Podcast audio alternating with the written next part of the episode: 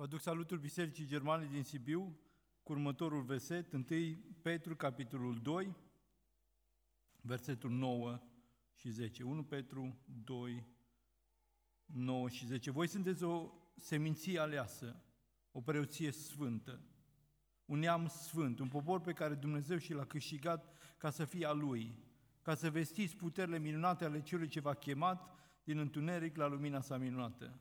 Pe voi, care odinioară nu erați un popor, dar acum sunteți poporul lui Dumnezeu, pe voi care nu căpătați îndurare, dar acum ați căpătat îndurare.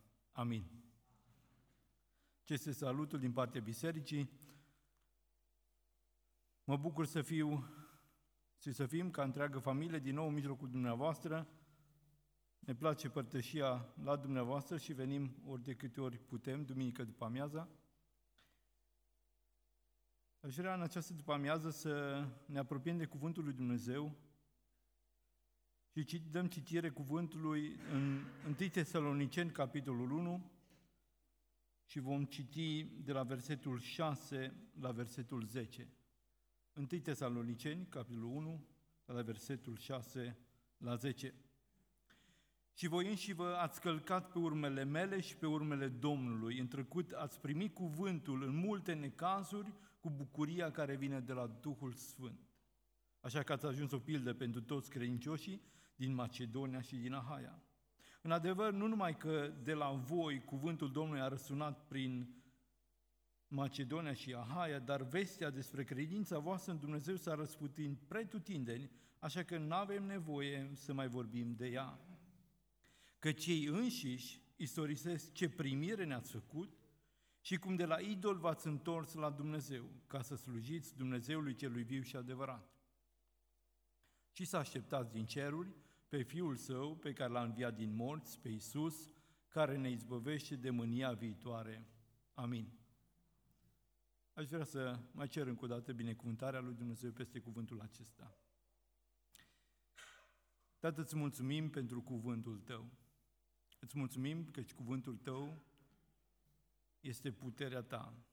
De aceea te rugăm astăzi să-L faci viu și lucrător în inima noastră, ca să-L putem primi așa cum se cuvine, ca și un cuvânt al Tău, de har în bătălia minții care se dă în momentele acestea. Sunt multe lucruri care ne-ar putea distrage atenția, îngrijorări sau alte lucruri, dar te rog în numele Domnului Isus, depărtează aceste lucruri de la noi și ajută-ne să fim cu totul aici. Binecuvântează cuvântul Tău și ajută-L să vină, să se întoarcă cu rod la Tine, pentru slava și pentru gloria numelui Tău. Amin.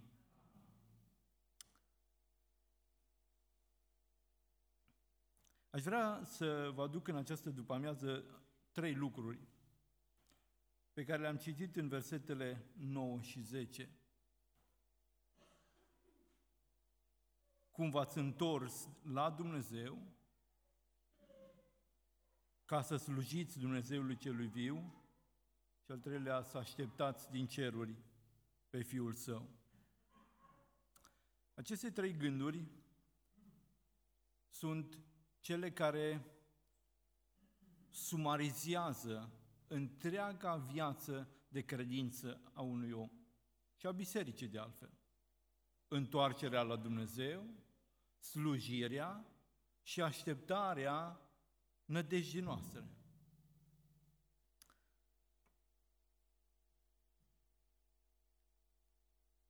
Și primul gând este cum v-ați întors de la idoli la Dumnezeu. Cum v-ați întors? În limba germană spune cum v-ați pocăit de la idoli la Dumnezeu. Și le aduce aminte și le spune de fapt că acolo unde ajung ei, n-au nevoie să se prezinte, n-au nevoie să prezinte cartea de vizită, pentru că peste tot acolo unde ajung, ei vin înaintea lor vestea despre cum aceste saloniceni s-au întors la Dumnezeu. Această transformare radicală de la idoli la Dumnezeu. Această întoarcere de 180 de grade de la idoli la Dumnezeu, de la o închinare falsă la închinarea la Dumnezeul cel adevărat, de la o nădejde falsă la nădejdea adevărată, de la așteptări false, de la teamă, de la activitate și trebuie să faci, la dragoste și la această credință care se manifestă prin lucrările dragostei. Nu știu cum te-ai întors tu la Dumnezeu, cum te-ai pocăit tu. Dar în această după-amiază, dacă te-ai întors la Dumnezeu și știi lucrul acesta cu siguranță, adu-ți aminte. Cum? Cum a fost atunci? A fost o întoarcere radicală? A fost o întoarcere de 180 de grade în care ai spus în urmă lumea, înainte Isus? Sau a fost o ridicare de mână la o anumită evangelizare și ai spus, oh, aș vrea și eu să fiu membru în biserică, mă botez și eu? Ai avut parte de o pocăință veritabilă?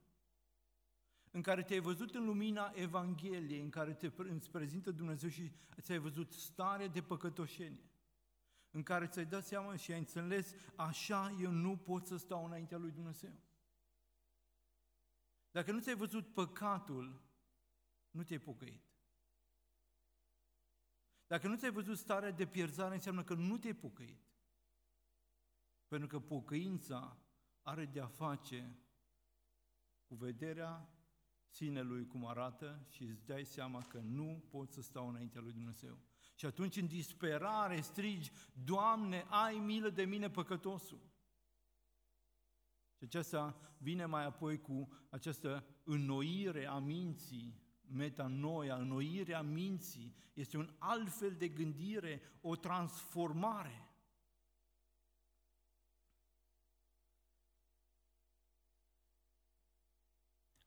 Te-ai întors la Dumnezeu de la egoism la o dragoste a lui, de la gândurile tale, voința ta proprie, la gândurile lui Dumnezeu, la voia lui Dumnezeu, de la minciună la adevăr, de la ură, la dragoste?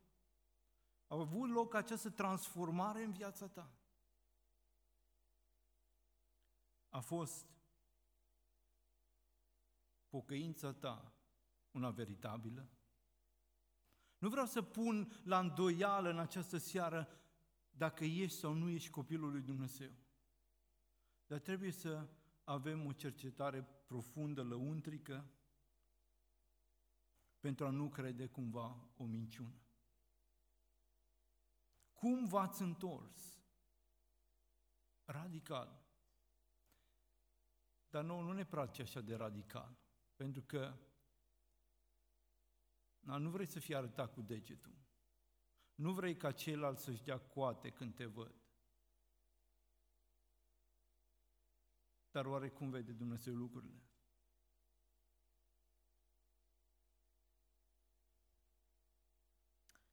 Cumva ca oamenii umblând în lumea aceasta, ne trezim umblând în lumea aceasta,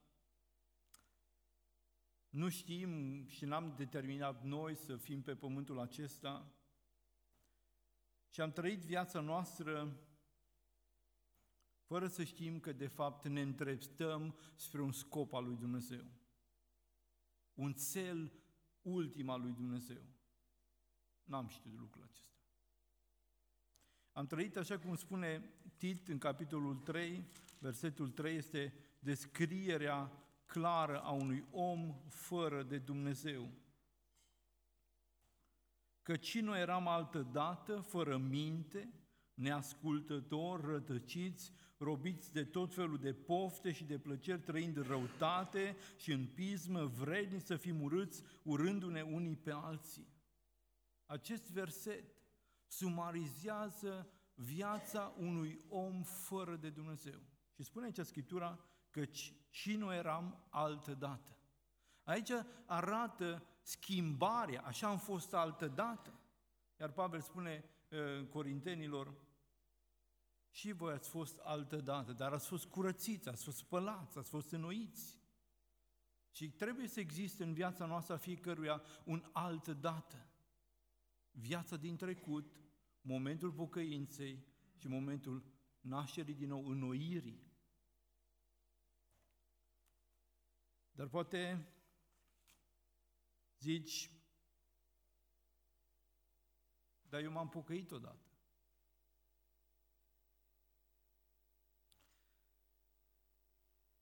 La fel cum poate unii dintre voi v-ați căsătorit și cum uh, îi spuneți soției, poate i-ați spus atunci, la starea civilă, da, te iubesc, și de atunci încolo n-ați mai spus niciodată. Și chiar a fost cineva care a fost întrebat de soția lui, dar măi, dragă, mă, tu mă mai iubești? El spune, ți-am spus asta în urmă cu 40 de ani, dacă îmi schimbam părerea, te anunțam. Oare nu ne-am obișnuit noi cu pocăința, cu venitul la biserică, cu traiul așa de zi cu zi? Nu știu cum te-ai întors la Dumnezeu. Poate că ai citit un cuvânt din Biblie, poate ai auzit o predică, poate te-a invitat cineva și a spus, vino și gustă și vezi ce bun este Domnul. Și ai auzit această chemare și ai venit. Ai gustat și ai văzut cât de bun este Domnul Dumnezeu cu tine. Dar viața cu Dumnezeu nu se termină la pocăință, la nașterea din nou, la înnoirea minții. Este doar începutul. Și spune aici Scriptura, v-ați întors de la Dumnezeu ca să slujiți. V-ați întors la Dumnezeu ca să slujiți. Roman, capitolul 12, versetul 1, dacă vreți să afișezi, vă îndemn, de fraților, pentru îndurarea lui Dumnezeu, să aduceți trupurile voastre ca o jertfă vie, sfântă, plăcută lui Dumnezeu, aceasta va fi din partea voastră o slujbă duhovnicească. Predarea vieții mele pe altarul lui Dumnezeu este o slujire. Noi avem o falsă impresie despre slujirea lui Dumnezeu. Noi considerăm că ceea ce se întâmplă duminica aici sau în timpul săptămânii, aceasta este slujirea lui Dumnezeu și doar unii au loc. Dar slujirea lui Dumnezeu nu are loc doar aici. Și spune Scriptura, tot ce faceți, să faceți din toată inima, ca pentru Domnul, și apoi spune, Coloseni 3, cred că este, căci voi slujiți Domnului Hristos. Tot ce faceți, căci voi slujiți Domnului Hristos. Asta înseamnă că acolo unde ești acasă, în felul cum pregătești masa, în felul cum îți pregătești casa, în felul cum îți faci munca la servici, tu slujești lui Hristos. Și are, acest lucru are o altă dimensiune pentru noi. Pentru că Dumnezeu nu ne are ca și copii și vrea să ne vadă duminica între 10 și 12 aici, cum îi prezentăm lui ce am pregătit noi, ci El ne vrea copiii Lui în fiecare zi, în fiecare moment, în fiecare clipă, acolo unde trăim. Și acolo îi slujim Domnului Hristos. Prin atitudinea mea, prin vorbele mele, prin acțiunile mele, prin faptele mele, eu îi slujesc lui Hristos.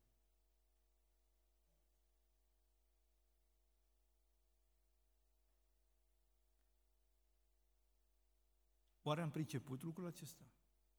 Înțelegem aceasta că slujirea lui Dumnezeu nu se încheie când se încheie slujba aici?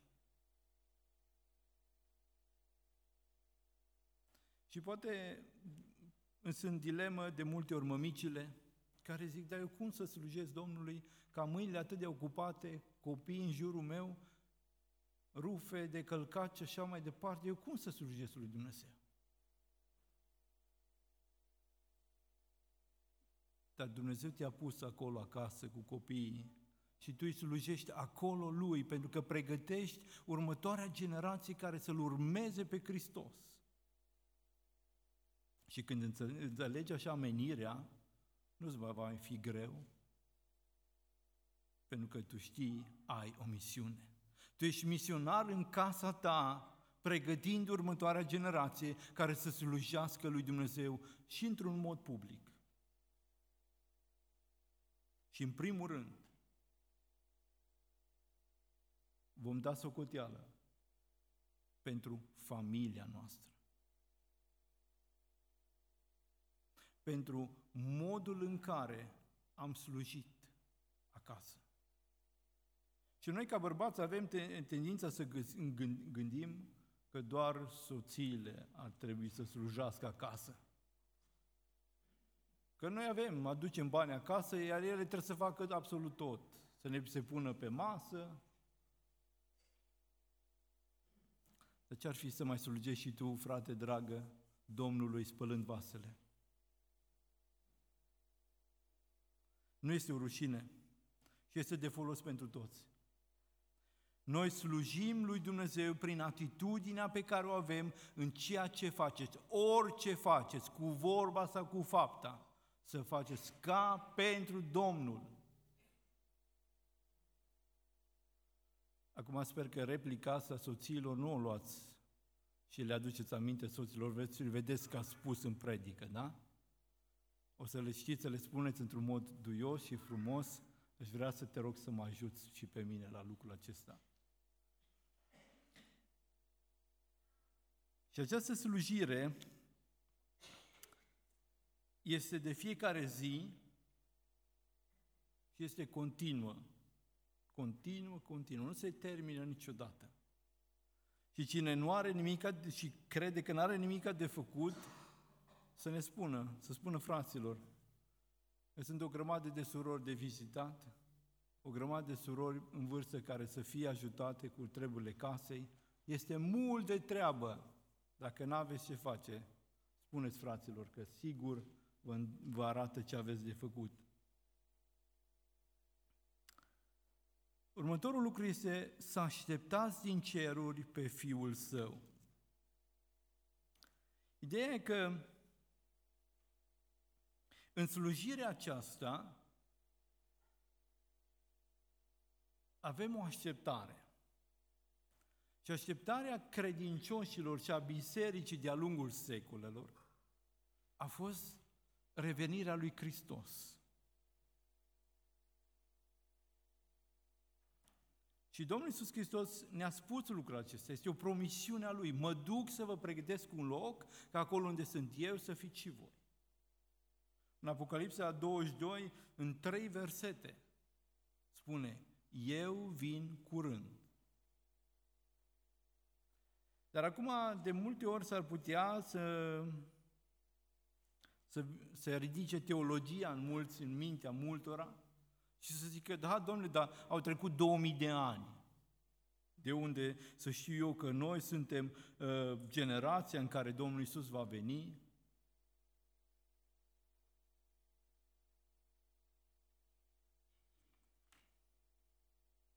Dar așteptarea mea nu are de a face cu, să zic așa zis, teologia,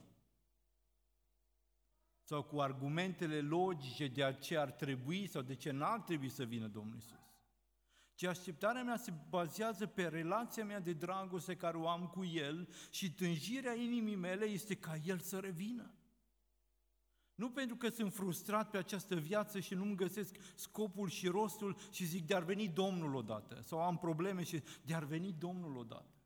Nu, nu, relația mea de dragoste cu El, dragostea mea fierbinte pentru El, în fiecare zi îmi dă dorul după Domnul și Mântuitorul meu. Și dimineața mă trezesc dacă îmi dă Domnul o nouă zi și zic, Doamne, n-ai venit. Dar îți mulțumesc că chiar dacă n-ai venit, îmi vei deschide astăzi ochii inimii să te pot vedea. Să pot vedea lucrările pe care Tu le-ai pregătit în care să umblu. Să fac lucrările pe care Tu mi-ai pregătit să le fac. Oare este altceva decât acest dor după Dumnezeu, acest dor după Domnul Isus, care să ne motiveze mai mult să-i slujim Lui? Dacă îi slujim Lui și poate nu suntem apreciați, gândim, a, a pe degeaba faci că și așa nu vede nimeni, nu, nu știe nimeni, nici măcar un mulțumesc nu spune nimeni. Și dacă facem lucrul acesta, s-ar putea foarte repede să renunțăm, pentru că nu se vede și nu apreciază nimeni. Dar când știi că Domnul Iisus Hristos va reveni și El a spus că El va răsplăti fiecăruia, atunci puterea care ți se dă în a sluji mai departe este din acest, această știință, cunoștință, că Dumnezeu vede, știe și va răsplăti. Și atunci este motivația pentru care trăiești în fiecare zi cu această așteptare. El vine. În limba germană nu avem așa expresii legate despre de dor. În, în, în limba română, nu știu, suntem un popor mai, mai latin, mai melancolic, așa, sunt atâtea și avem în, în cântările noastre atâtea cântări care vorbesc de acest dor după Dumnezeu. Această tânjire a sufletului. Dar oare ne tânjește sufletul de dor după Dumnezeu? Ne dorim ca El să vină? Pentru că dacă te-ai întors de la idola Dumnezeu, n-ai alt scop, n-ai altceva mai mare care să aștepți decât revenirea în gloria lui Hristos și bucuria cea mai mare este că vei fi și tu acolo. Nu există împlinire mai mare și nu există scop mai, mai înalt decât să fii în ziua aceea cu cei care vor fi răpiți la cer. Și atunci întrebarea se pune,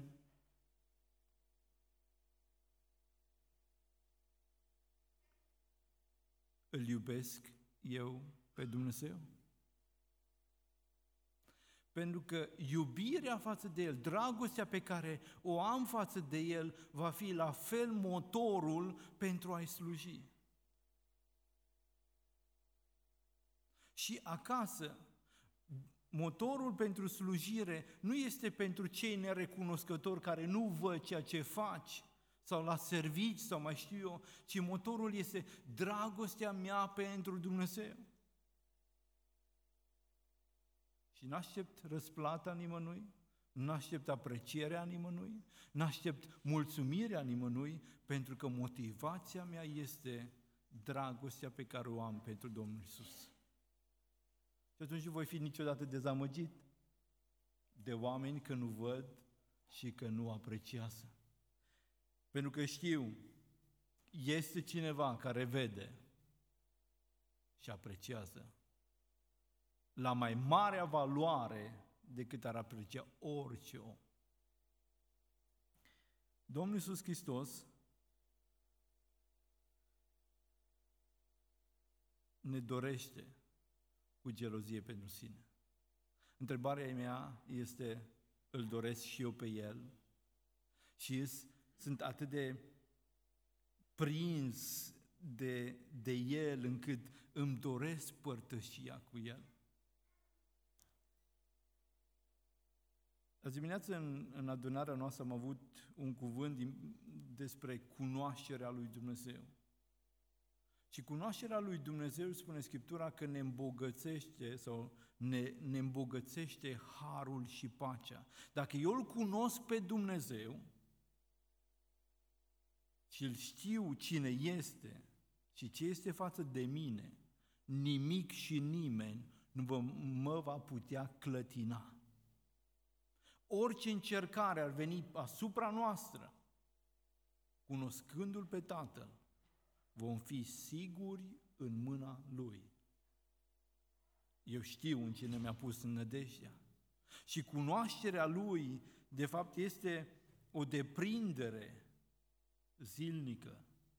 Să-L cunosc pe El, își dorea Pavel.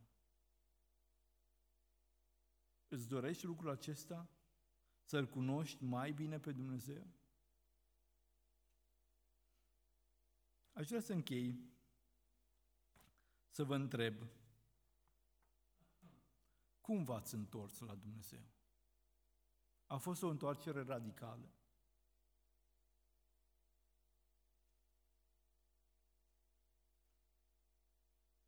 Vreau să vă întreb, cum slujiți lui Dumnezeu?